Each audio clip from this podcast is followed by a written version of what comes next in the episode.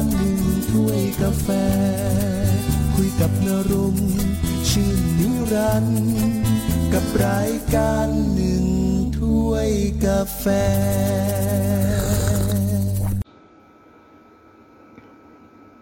นี่ก็รายการหนึ่งถ้วยกาแฟทางพอดแคสต์หนึ่งถ้วยกาแฟวันนี้ก็จะพูดถึงเรื่องราวของพม่ายังคงมีการชุมนุมประท้วงกันอยู่ไม่ขาดสายเดินไปด้วยตะโกนไปด้วยละครับตะโกนด้วยคำว่าปล่อยพวกนักศึกษาในซานซองนะครับเดินไปด้วยพูดไปด้วยตะโกนไปด้วยปล่อยพวกนักศึกษาในซานซองประมาณนี้ซึ่งการเดินขบวนนั้นเดินที่กรุงย่างกุ้งเมืองหลวงเก่าของพม่าเพราะว่า1เดือนแล้วเหตุการณ์ของการยึดอำนาจจับกลุ่มตัวองซานซูจีก็ยังคงเงียบกริบอยู่ไม่ปล่อยในขณะเดียวกันการเดินขบวนนั้นเขาก็มีไลฟ์สดนะครับในย่านซานซองของพม่ายังกรุงย่างกุ้งเผยแพร่ทางสื่อออนไลน์โดยภาพที่เห็นนั้นก็จะเป็นการ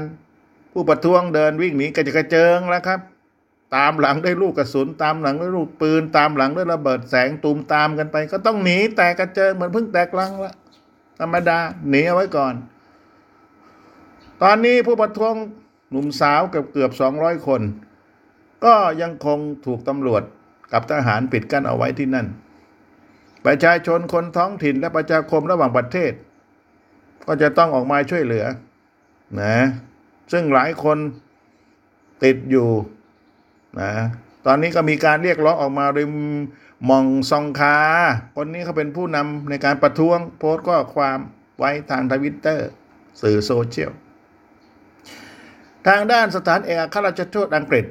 และก็สถานเอกอัครราชทูตอเมริกาก็ออกมาแล้วครับนะออกมาเรียกร้องว่าอย่าไปใช้ความรุนแรงจับกุมผู้เดินขบวนว่าอย่างนั้นฝ่ายต่างประเทศให้การสนับสนุนอยู่ที่กรุงเจนีวาอันเป็นที่ตั้งของสำนักงานข้าหลวงใหญ่ฝ่ายสิทธิมนุษยชนแห่งสหประชาชาตินะครับที่นั่น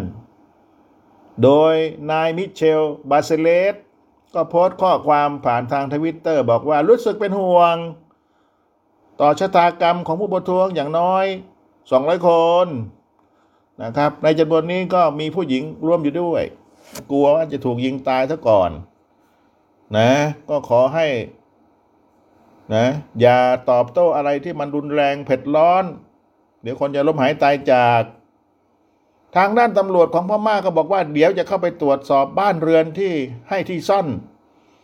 นะกับผู้ที่สนับสนุนในการเดินขบวนนะระวังนะ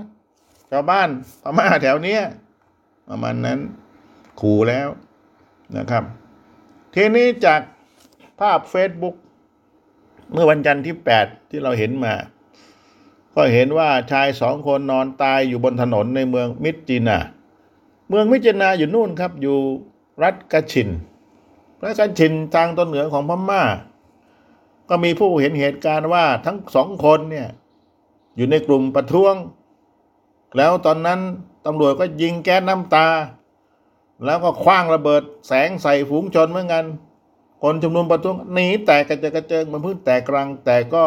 สาดกระสุนตามไปด้วยตายไป2นะตายไป2คนแล้วก็บาดเจ็บอีก3เนี่ยที่ทางตอนเหนือของพม่าที่รัฐกาจินนะครับส่วนที่เมืองพยานโปนในเขตสามเหลี่ยมปากแม่น้ำอิราวดีก็อย่างน้อยถูกฆ่าตายไป1ศพบาดเจ็บอีก2รายนะอันนี้ก็ออกมาเดินประท้วงเหมือนกันนะครับการเดินประท้วงในพม่าในเมืองใหญ่ๆไม่ว่าจะเป็นย่างกุ้งมันดาเลทวายก็ยังออกมาชุมนุมประท้วงมีขาดสายรวมทั้งเมืองหลวงใหม่คือเมืองหลวงเนปิดอซึ่งเป็นศูนย์อำนาจของรัฐบาลทหารในเวลานี้ผู้คนก็ไม่กลัวลูกปืนครับออกมาเดินขบวนนะและก่อนหน้านั้นเนี่ยก็ไม่รู้จะสู้ยังไงเหมือนกันผู้ชุมนุมประท้วงก็เลยคิดกลยุทธ์ใหม่ก็คือเอาสโลงมาสโลงของผู้หญิงอ่ะมาขึงบนถนนนี่ขึงไว้เลยทหารตำรวจไม่กล้ารอดแน่นอน กลัวของขลังสูญหายใช่ไหมซึ่งสมัยเก่าบ้านเราก็เชื่อนะเวลาเราตากผ้าเนี่ยเราไม่รอดนะมันก็แปลกสมัยเราเป็นเด็กใช่ไหมเนี่ยคนไทยบ้านเราบ้านผมนี่แหละ คนไทยเนี่ยผมนี่แหละอะเวลามีการขึงเนี่ยแหละสโลงหรือผ้าสิ้นอะไรเนี่ยเราไม่กล้ารอดเหมือนกันนะของขลังมันจะเสื่อมเพราะว่าอย่างนั้นพม่าก็เชื่อเหมือนกันนะทีนี้ทางโทรทัศน์ MRTV ซึ่งเป็นสถานีโทรทัศน์ของพม่าทางการเนี่ยก็บอกว่าการที่เอาสโลงมาขึงเนี่ยถือว่าดูหมิ่นศาสนานะเนี่ยเอาออกเสียมันไม่เหมาะสมเราเมืองพุทธอย่างพม่าเนี่ย เขาไม่ใช้กันป้าประมาณนี้นะครับทางสถานีโทรทัศน์ MRTV ก็ออกมาพูดอีกครั้งว่าตอนนี้รัฐบาลกำลังหมดสิ้นความอดทนแล้วนะครับขืนออกมาอีกเนี่ยคงจะต้องตายล้มหายตายจากกันไปเยอะนะอย่าออกมานะอย่างที่พูดอย่างนี้ก็เหลืออดเหลือทนแล้วนะอย่านะอย่าออกมานะมาตายเลยนะ ประมาณนั้นเขาสู้กันนะพม่าในเวลานี้ไม่สงบบ้านเราก็ สงบเงียบนะครับไปไหนแห่งหนตำบลใดก็ไปอย่างสบายแล้วงานสะพานหินที่ภูเก็ตนี่โอ้ยคนเยอะแยะมีนักร้องมาเต้นมาลำร้องเพลงให้ฟังนะแต่ที่พม่านี่ออกมานัดแนะหยุดงานไม่ว่าจะเป็นสหภาพแรงงานทั้ง18แห่งก็ออกมาครับนะสหภาพแรงงานมีทั้งพวกก่อสร้างเกษตรกรรมการผลิตก็เรียกร้องให้ชาวพม่าทุกคนหยุดงานเพื่อล้มล้างการรัฐประหารและคืนอำนาจให้รัฐบาลนะที่มาจากการเลือกตั้งโดยองซานซูจีชนะแบบถล่มทลายเห็นไหมล่ะตอนนี้เศรษฐกิจธุรกิจต่างๆที่เป็นของกองทัพเนี่ยนะพวกสหภาพแรงงานหยุดแล้วครับตอนนี้เป็นยังไงนะครับสหภาพแรงงานเหล่านี้ก็ต่อยอดมาจากอารยะขัดขืนจากพวกข้าราชการนี่แหละที่เลิกทำงานให้กับรัฐบาลทหารไม่ว่าจะเป็นโครงสร้างพื้นฐานทุกระดับไม่ว่าจะเป็นการบริการของโรงพยาบาลครับพวกหมอพวกพยาบาลหยุดนะกระทรวงต่างๆโบเบ๋ไม่มีคนไปทำงานครับธนาคารก็ปิดทำไงทีนี้ลำบากสิใช่ไหมลองหลับตานึกดูถ้าประเทศไทยบ้านเราเกิดอย่างนี้ขึ้นมาลำบากนะครับจะอยู่ยังไงนะครับจะไปไหนครับแต่ที่แน่ๆพวกตำรวจทหารที่อยู่ทางตอนเหนือของประเทศพม่าก็ข้ามพรมแดนไปอินเดียแล้วชั่วโมงนี้นะครับทางไทยเองก็ลืมล่ำจะมาอยู่เหมือนกันนะเตรียมตัวอยู่ห้างสรรพสินค้าใหญ่ๆก็ปิดนะครับธนาคารนี่ปิดแล้วห้างก็ปิดตามก็จะเหลือแต่ร้านน้ำชาไม่กี่ร้านหรอกครับที่ยังเปิดบริการอยู่นะครับและทางทหารเขาออกมาขู่เหมือนกันว่าเดี๋ยวจะปลดข้าราชการนะที่ออกมาประท้วงเนี่ยประมาณนั้นขู่เลยปลดเลยประมาณนี้นะครับนอกจากนี้ก็มีรายงานว่ากองกำลังความมั่นคงก็เข้ายึดโรงพยาบาลหลายแห่งในกรุงย่างกุ้งเมื่อวันอาทิตย์ที่7ที่ผ่านมานี่ครับกุมภาพันธ์นี้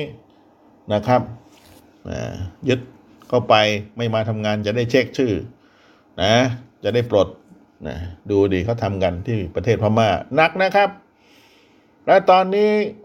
นะสมาคมให้ความช่วยเหลือนักโทษการเมืองก็นับแล้วคนที่ถูกจับไปตั้งแต่วันที่1กุมภาพันธ์2514เป็นต้นมาจนถึงวันนี้นี่มีผู้ถูกควบคุมตัวไปแล้ว 1,800 คนครับ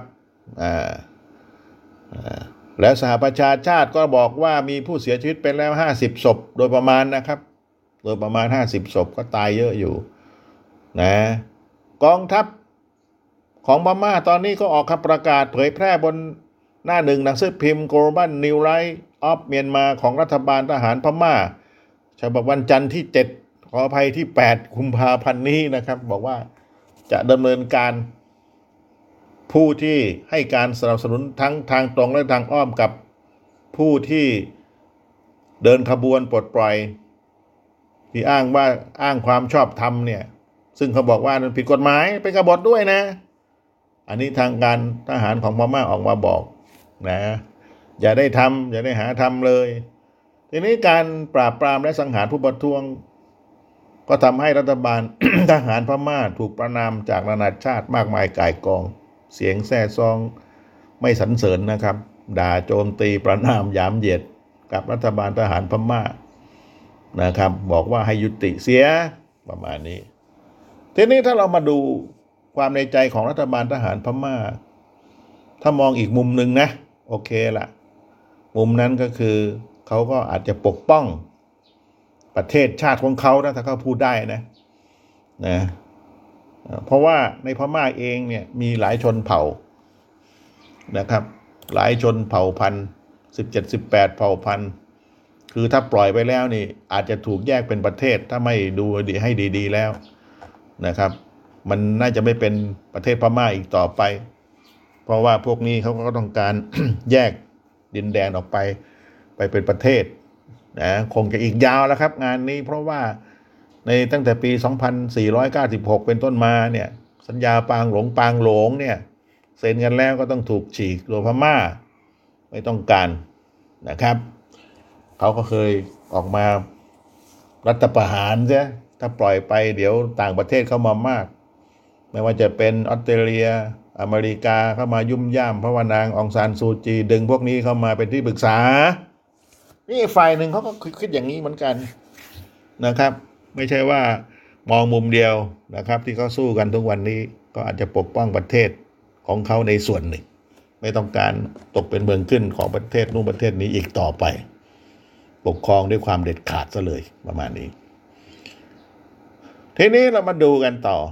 กองกำลังของความมั่นคงของพม่าก็ยังสลายการชุมนุมมาอย่างต่อเนื่องนะครับมาอย่างต่อเนื่องมีการจับที่สำคัญคือปิดระบบอินเทอร์เน็ตมาตั้งแต่เมื่อวานนี้แล้วครับวันที่9นะวันที่9มีนาคม2514เพราะว่าอินเทอร์เน็ตสำคัญนะข่าวมันออกมาจากพวกนี้มันไลฟ์สดกันนะไลฟ์สดปลุกระดมมวลชนกันทหารก็เลยปิดซะเลยลำบากแหละทีนี้นะครับปิดยังไงก็ยังออกมาจนได้นั่นแหละนะครับในการส่งข้อมูลข่าวสารออกจากประเทศพม่านะทางด้านนายเน็ตไพรส์นะครับคนนี้แกเป็นโฆษกกระทรวงการต่างประเทศของอเมริกาก็ออกมาประนามหยามเหยียดรัฐบาลทหารพม่าในเวลานี้บอกว่าไปเพิกถอนใบอนุญาตบริษัทสื่ออิสระ5แห่งที่ทำข่าวประท้วงยึดอำนาจนะประมาณนั้นนะครับและที่สำคัญตอนนี้อเมริกาอังกฤษและชาติตะวันตกบางชาติกำลังเตรียมการที่จะออกมาตรการแซงชั่นหรือคว่ำบาตรกับรัฐบาลทหารพม่านะครับตลอดจนEU นี่แหละนะพุ่งเป้าไปที่ธุรกิจของทหารเพราะว่าทหารเองเขาก็มีธุรกิจนะครับ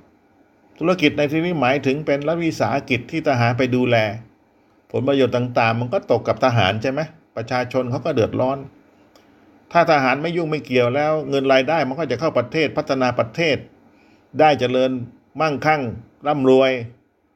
นี่เขาก็คิดอย่างนี้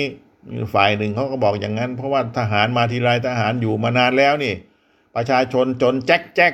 ต้องออกมาทำงานนอกประเทศโดยเฉพาะประเทศไทยแห่กันมาเนี่ยมาทำเป็นจับกังอยู่นะอยู่ที่สมุทรสาครภูเก็ตก็เยอะนะครับที่นี่ผมอยู่ภูเก็ตโอ้เนี่ยมากมายน่าสงสารต้องไปคุยขยะเก็บขยะมาขายนะเห็นอยู่บางครั้งก็สงสารเราก็แยกขยะไปจากบ้านนะครับก็เอาไปขายเป็นเงินเป็นทองกลับมาพม่ายังวุ่นวายยังสับสนยังก่อการจลาจลอยู่ทุกวันนี้ยังไม่จบยังไม่สิ้นนะครับองซานซูจีก็ยังถูกขังคุกไว้ที่เนปิดอร่วมกับผู้ที่เป็นคณะสมาชิกพรรค NLD อยู่นะครับเราจะนำเรื่องราวต่างๆเหล่านี้ติดตามมาเล่าให้ฟังเพราะว่าข้อมูลของพม่าค่อนข้างน้อยเพราะถูกปิดกั้นทางอินเทอร์เน็ตกับผมณรงค์ ชื่นนิรันดร์ทางพอดแคสต์วันนี้เวลาหมดลงแล้วสำหรับวันนี้สวัสดีครับ